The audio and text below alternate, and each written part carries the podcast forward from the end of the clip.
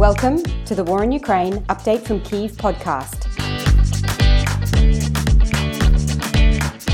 I'm Jessica Genauer, a lecturer in international relations at Flinders University in Australia, and I'm talking today with Azamat Junisbai. Azamat is a professor of sociology at Pitzer College. Azamat focuses in his work on public opinion research, including stratification and inequality, with a particular focus on the Central Asian region. Azamat was born and grew up in Kazakhstan, and we're going to talk a little bit about Azamat's personal experience in that regard as well on the podcast today. So thanks for joining me today, Azamat. Well, thank you for having me. As I mentioned, you yourself grew up in Kazakhstan, starting out your life when Kazakhstan was a part of the Soviet Union. And then, of course, at some stage, Kazakhstan transitioned from being a part of the Soviet Union to, in 1991, declaring independence as its own state. Could you describe that transition in Kazakhstan society and politics from being a part of the Soviet Union to becoming an independent state? Absolutely. Thank you for the question. Yeah, I think the transition was I don't know. I mean, I always struggle for words to describe that, but it was just incredibly um, comprehensive, right? Incredibly dramatic. That uh, it wasn't just economic reform or some political reform, right? It was really the the way you imagine the world, right? The way you saw what is good, what is bad, what words are good words as opposed to bad words. Everything changed, right? So I mean, literally, I remember, you know, the word entrepreneur. It came to have a, a positive connotation. And that wasn't the case when I was growing up, right? So things like that, they were just really profound things. I remember, you know, sometime in uh, sort of the 80s when perestroika began, right? Gorbachev's perestroika began, and things gradually then began to unravel. And then one day showing up to uh, school and classmate of mine, Slava, he took off his uh, red uh, scarf and put it next to the entrance to the classroom and said, Oh, you can wipe your feet on this. So, like, we're done with this stuff. The scale of that, I always try to find a way to describe the, just how dramatic this transition was to my kids. And I feel like I almost always fall short. It's just, it's really hard to describe this. I mean, the heroes we learned in school, you know, about Pavlik Morozov. So the, the story of a boy, right, who famously betrays his own father to the authorities for, you know, storing some extra grain or whatever. And so we celebrated something like that. Just the the, the dramatic nature of this changes was enormous. And on the more personal level, I remember learning at some point that this particular park, not too far from where I grew up, and I learned that much of Kazakh intelligentsia, including people in my own family, were executed in a shooting range that was in sort of these dungeons underneath the park that I used to play at. And I never even sort of thought about it. Certainly no one in my family talked about it. At the more macro level, I mean, everything was just so different, right? The borders, the borders that are very real now and mean something to people now, they didn't really function in a way that we think of borders. We didn't have national currency, we had Russian rubles. I remember being an undergraduate student at Kazakh State University and being told, oh, okay, so on such and such a date, each person can bring this amount of rubles so that it could be exchanged for uh, 200 tenge. That was how much one person was allowed to exchange. At this point, I think a bus fare is 300 tenge. Welfare state disappeared completely. That's one thing that still people talk about. People talk about having had free education, free healthcare, subsidized housing, that all seemed to vanish overnight. I remember in my family, so my mom is an economist by training, so she was building these financial models for these large infrastructure projects. But all these research institutes, they just seem to have kind of disappeared overnight, right? And the guy who was in charge of the institute all of a sudden managed to privatize the building. So now he had a gigantic office building to his name, but the institute was no more. I remember coming home one day also, I was in high school and I see my aunt and my uncle just arguing. And, and I said, What's going on? And my uncle said, Can you imagine? His sister just used all of the money that our parents saved up for decades and decades and decades to, re- to reupholster the sofa. He couldn't process that because all of a sudden that money was worthless. It was paper. If she didn't reupholster the sofa, probably it wouldn't have been enough, you know, a couple of months later to even do that. But my uncle was just like, she's crazy. She used up all her parents' savings to reupholster the sofa, right? People just could not process this. We had a couple of years in the 90s was over a thousand percent a year inflation. And just, at least in my family, people did not have the financial IQ to even know what to do with that. Like, how do you defend against that? Maybe try to buy a little bit of a, like a little plot of land or golden jewelry or something. Another thing that I think is still relevant today, there was this massive conversion essentially of political capital, of connections and being in positions of power to economic capital. And all of a sudden, all these directors and managers became just insanely wealthy, right? And Kazakhstan, of course, is absolutely blessed with natural resources. So it has a relatively small population, I think 18 million. It's huge. It's ninth largest country in the world. And when the privatization happened, all these incredible resources just ended up in the hands of very few people. I remember at some point in the sort of, I think early 2000s when oil was over $100 a barrel, Kazakhstan had more billionaires than France. And it's just the juxtaposition of that kind of wealth that seemed to have come from nowhere, certainly not through any effort or hard work or, you know, special talents.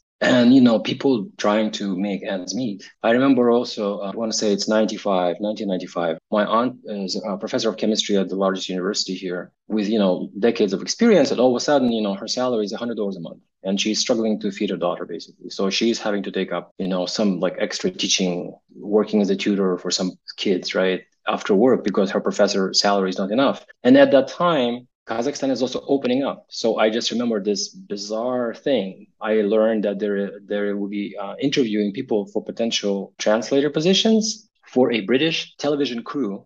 It was called Portobello Media. They received a grant from the uh, British Know-how Fund to come to Kazakhstan and teach uh, local filmmakers how to make soap operas because that was not a genre that existed. And I was a translator for a sound guy. But my salary as a really crappy translator at the time was $500 a month when my aunt as a professor was making $100 a month. Nothing was normal anymore. Explosion of inequality, disappearing welfare state, everything was just complete, it's completely disruptive. Was it obvious in Kazakh society that Kazakhstan mm-hmm. would become an independent state? Or was there conflict around that if some people maybe felt under the Soviet Union life was more stable or, you know, more secure or more predictable? I think Kazakhstan becoming independent would be fair to describe as something that happened to it as opposed to something that, you know, people fought for. The Soviet Union collapsed under its own weight and under the contradict the weight of the contradictions, right, that existed in the system. Many people just could not believe this was happening. So I think independence just happened to them. I've had people argue before, and I think there is some logic to that, that in a way it's sort of the birth defect for some of these countries is that independence and sovereignty wasn't struggled for, perhaps, right? It just kind of happened to them. And so, I mean, the most notable tension I think was the 1986 events, right? So when Moscow a sudden appointed an ethnic Russian person who's never been to Kazakhstan to head the Communist Party here,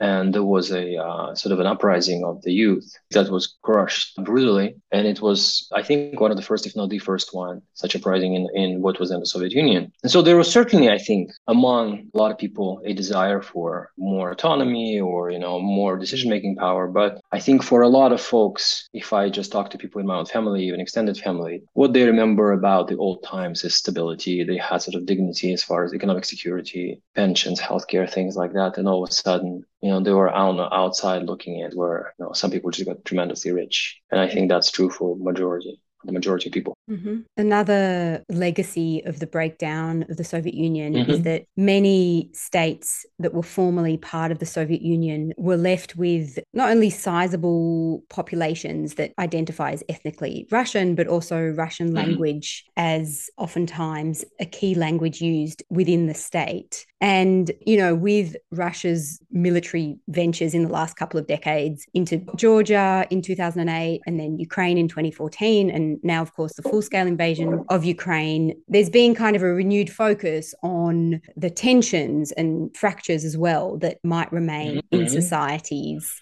What is the, the patterning of those factors in Kazakhstan? And how did you experience that or what was your awareness of that growing up mm-hmm, in mm-hmm. Kazakhstan? Mm-hmm. Absolutely. Thank you so much. In Central Asia, with the five republics, right, of the five republics, Kazakhstan definitely was the most Russified.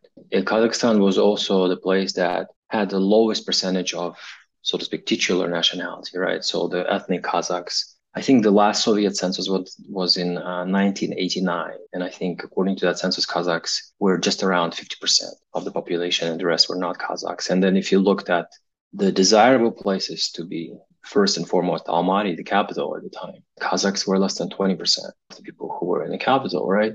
As a kid growing up in sort of the 80s, going to school in the 80s in Almaty, As an ethnic Kazakh, I was always just one of very few Kazakh kids in my class. I went to a school where Russian was a language of instruction. All the subjects were taught in Russian. And Kazakh, we we did have a couple hours a week, just like English. And Kazakh was clearly the one class that people were not taking seriously. In Almaty, right? Even back then, it had over a million people and, you know, hundreds of schools. Of these hundreds of schools, there were two schools only in the whole city that all instruction would be in Kazakh. That just shows how marginalized the position of Kazakh became in the capital. And there are different parts of Kazakhstan, right? So there are some regions that are far more Kazakh. Kazakhs were definitely prevalent in the rural areas, and then in sort of some parts in the west of the country, some parts of the south of the country, much, much less so in sort of the cities, certainly the language of the university, language of medicine, language of social mobility was Russian. So I remember my mom sharing the story with me about her own mother, and her own mother, you know, was bilingual, right? She was fluent, wrote, and actually published poetry in Kazakh, right? But she she insisted that her children, she had four children, all born in 1940s, that they all need to speak uh, Russian. And she told them that if you want to survive, if you want to thrive, you need to have Russian.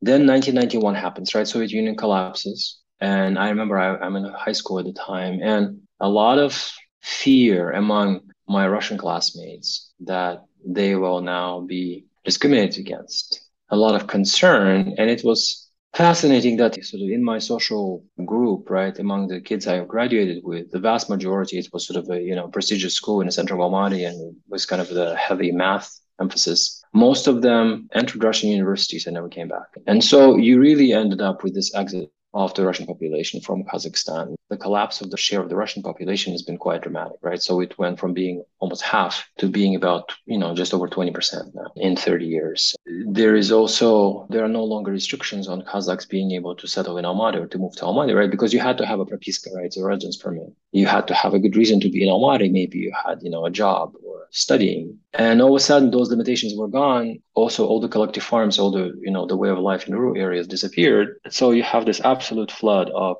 ethnic Kazakhs, Kazakh speaking Kazakhs, moving to urban centers, moving to the cities, specifically moving to Almaty, to the capital. On a personal level, how I experienced that, that all of a sudden I could see, oh, there were more village people. I've been in the US for 25 years, but I come back regularly and do research and I have family here. And, you know, as time went by, I mean, more and more often, I would get lectured instead of by cab drivers about, oh, how come you can't maintain conversation in Kazakh? And I, I, would just be incredibly annoyed and be like, oh, you know, it's villagers, like they come to my city and they, they, they dare lecture me about this stuff. So people complain, oh, you know, all these people from the villages are coming and, you know, they have no culture. And so it's incredibly classist. So there's a huge kind of a class dimension issue right there. And so people would go to sort of great lengths to, for example, to use the old Soviet era street names as a marker of like, well, I've been, I was here for, you know, a long time as opposed to the new ones. And then, and, but looking back now, it just makes me wince. I just so uncomfortable. Fast forwarding to the present time, the war, Russia's attack against Ukraine, I think has been so brazen and so sort of nakedly imperialistic that a lot of people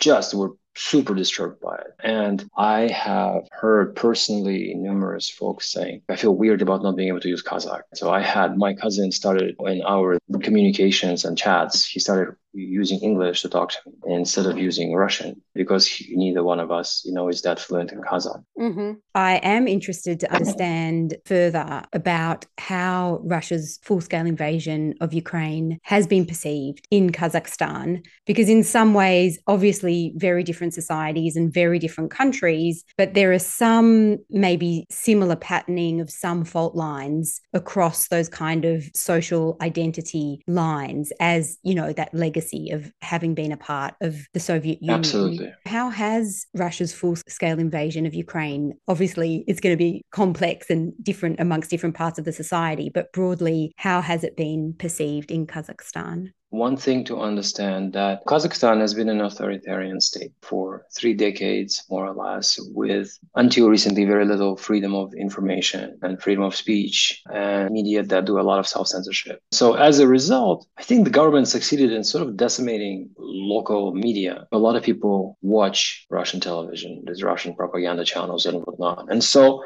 I think those who rely on TV as the main source of information, and especially those who watch a lot of Russian television, I'm afraid were, you know, for Putin in support of whatever it is that these propaganda folks are pushing at the time. But as you said, there are fascinating and terrifying parallels with Ukraine, right? So Ukraine has about 20% Russian population, Kazakhstan has about 20% Russian population. Ukraine has a long border with Russia. We have an incredibly long border with Russia, some 7,000 kilometers. Solzhenitsyn, Alexander Solzhenitsyn, in his famous 1991 essay about sort of, you know, the way forward for Russia, of course, famously wrote about Ukraine being, you know, kind of an ima- imagined state, something that doesn't really exist that really belongs in this Russian family. And then literally on the following page, he had a very similar argument about Kazakhstan. That the Kazakhstan is also just uh, something that was, you know, the somehow Russian gift or something. And then Russian politicians periodically, from Putin on down, say outrageous things, right? So Putin famously a few years ago said, giving Nazarbayev a compliment, giving the previous president a compliment, saying, oh, you know, he deserves sort of great accolades because he created a state out of nothing where there was nothing before. And none of this is lost, right, on, on local people. So yes, those who watch a lot of Russian TV, those who are under the spell of the propaganda are more likely to support Putin. But one thing that I've been thinking about increasingly recently is that actually just demographically, Kazakhstan is a very young country. The vast majority of the demographic growth comes from Kazakhs. The majority of ethnic Kazakhs are from rural areas, and they, unlike my family, they haven't lost Kazakh language. They consume content in Kazakh, they consume news in Kazakh. And the thing about Russian propaganda, it does not reach those who don't consume it. I think there is a sizable and very rapidly growing population of Kazakh people who just are not touched by that propaganda because they consume information in Kazakh. Among people like me, there is a growing interest in learning Kazakh and growing discomfort with being unable to speak Kazakh. I mean, for me, it's really been, it started this almost a soul searching process because I just thought, okay, for years and years and years in the US, I would say, well, yeah, I speak Russian. And people would say, well, are you're Russian? I would say, no, no, I'm not Russian. I'm Kazakh.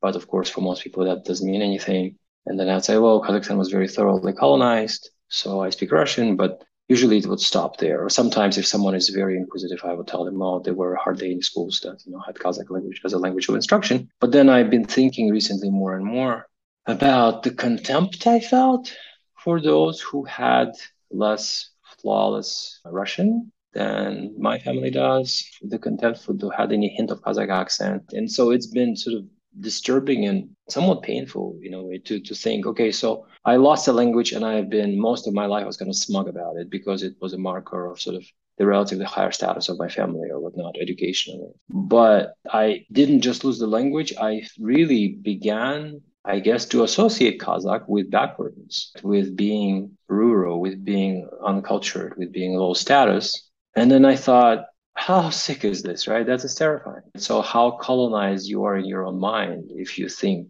that about your own culture. If you, if you think that just we went from sort of from my grandma who published poetry in Kazakh and, you know, her parents pair Kazakh intelligentsia who were sort of, you know, destroyed in Stalin's purges to me feeling smug about not knowing Kazakh, right? How perverse is that? And so I think that certainly is something that has been triggered, I think, by the war. And it's been uncomfortable. Just the realization of how thoroughly colonized, just how messed up my own mind has become.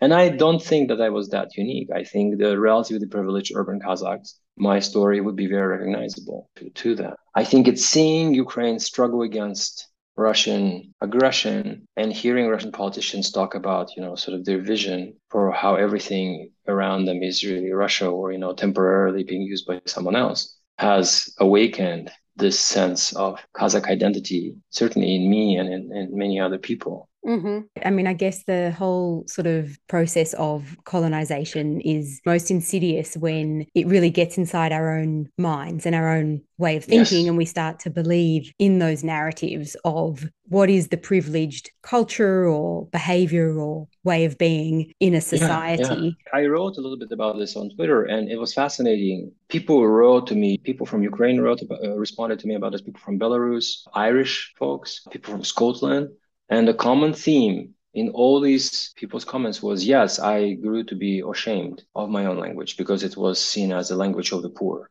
It was seen as the culture of the poor. And you don't want that, obviously, for yourself. And so that feeling of internalized shame, people from all over the world, someone from Pakistan even wrote, right? There, and there are all there are all these insulting terms in different places for people who could not properly speak the colonizer's language and this feeling of shame. At the end of the day, isn't it almost self-hatred, right? It's, it's sort of you you are afraid you are ashamed or embarrassed of who you are. And that is insidious right? That is probably the, the worst level of that. Mm-hmm. yeah internalized shame. I feel like that kind of captures it on a tangent. I'm jewish and sometimes mm-hmm. i feel like i don't want to be like too loud too ethnic. Of course also in some ways it often intersects with issues around safety and security. Maybe in the actual current contemporary context maybe your parents or mm-hmm. grandparents mm-hmm so we're seeing ripple effects from Russia's full scale invasion of Ukraine, but also most recently with Putin's announcement of mobilization, huge numbers of young Russians actually coming across the borders into Kazakhstan, putting a little bit of an eye to the future. Like, do you think that Russia's full scale invasion of Ukraine is also a bit of a turning point for Kazakhstan in terms of consolidating a more Kazakh identity apart from Russia. I mention those Russian citizens coming into Kazakhstan because I believe mm-hmm. that also within Kazakhstan, that's not necessarily a welcome development as well from the point of view of mm-hmm. Kazakh mm-hmm. society. This is a development that we will not know the full uh, consequences for a while. I mean, it's happening as we speak. However, a couple of preliminary observations can be made, I believe, at this point. One thing is that I think that this is the impact is felt differently by different social groups. I think it is felt most immediately by those who are economically vulnerable.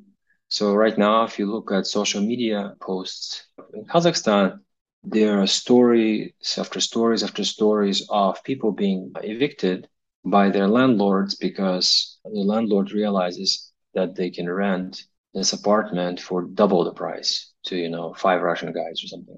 And that is creating a lot of resentment. However, if you're a landlord, if you're a restaurant owner, coffee shop owner, some kind of retail establishment owner, then yeah, you have this influx of people with money coming in. Not a bad thing. But it really depends. And I think in fairness, the first group is much larger than the second group, right? So the number of people who are economically vulnerable, just numerically, it's that's a much bigger group. Another thing a lot is going to depend on the attitude of those who are arriving, just because in Kazakhstan, everyone who lived during this late Soviet Union, or even when there was a kind of a larger Russian presence, or traveled in Russia, knows how incredibly arrogant and racist Russian people can be towards Central Asians. It's not uncommon, even for very liberal progressive Russian folks to just say casually racist things about Central Asians and not even notice, right? If those who are here escaping the draft are clear in their support for Ukraine, in their opposition to Putin, they're more likely to be getting a cordial reception. Anyone who shows disrespect, I think, toward local culture, or there is a whiff of a little bit arrogance or this imperial attitude, which is, again, I cannot emphasize enough, was very, very common among Russians towards Central Asians, that will probably be met with pretty harsh uh, reactions. Because of this time of tension and war, a lot of people are extra sensitive. You know, there there has been this controversy actually on, on Twitter recently about a very talented Jewish Russian public figure, Maxim Katz. He's a very outspoken opponent of uh, Putin, he has daily videos that you know get millions of views. He recorded this video and he said that oh shame on you know estonia latvia lithuania finland for refusing to take you know people allow in people with russian people with tourist visas. And kudos to the countries who take them because you know a country that takes these russians will win because they're cultured educated rich entrepreneurial spirits. And it was fascinating. I had different people watch that video. I had russian people watch the video. Even those who are principled Putin opponents, and they were like, "Yeah, he's making sense." And then I saw, I had and read some reactions from Ukrainians, and they said, "Look at this arrogant." Bullshit. So he is saying that wherever Russian people go, we should be sort of kissing the ground they step on, right? Because of how cultured and, and rich they are. I had some Kazakh friends listen to that, and they all also caught that. They were like, "Yeah, he's talking about you know positives. He just has this presumption that somehow you know they're bringing light is there something about the way for decades and decades and decades if not longer that russian people were taught to think about themselves that the europeans and the americans are the colonial powers and russia is always the bringer of culture and education And to call it the colonizer is is crazy. But I think until and unless this is examined by Russians themselves and they come to terms with this, no one around Russia is safe because they genuinely, many of them, even the educated ones, do not see themselves as colonizers. And they are so puzzled. Oh, why do Lithuanians not want to just open their borders to Russian, you know, tourists? It's like, are you serious? Do you really not understand why they not want to open the borders? And either you're very cynical and you understand, or there's this incredible blind spot that you genuinely do not understand. And so I think people will be watching what the attitude is toward Kazakhstan and Central Asia. Because, I mean, from Kazakhstan, there weren't really very many labor migrants, but from Kyrgyzstan and Tajikistan and Uzbekistan, there are I know, hundreds of thousands of labor migrants who went to Russia to try and make a living. And when they're in Russia, they deal with racism, violence, and these memories are very real. And so now you have this bizarre situation where the Russians are the ones fleeing.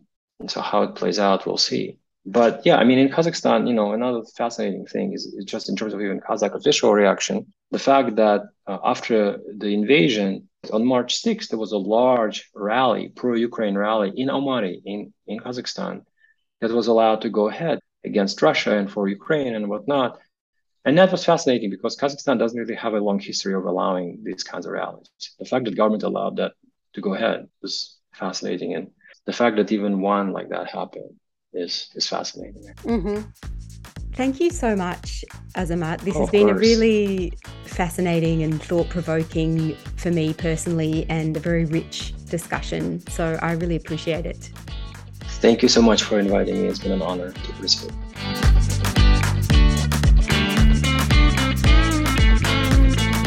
Thanks for listening, and thanks to Mr. Smith for our theme music.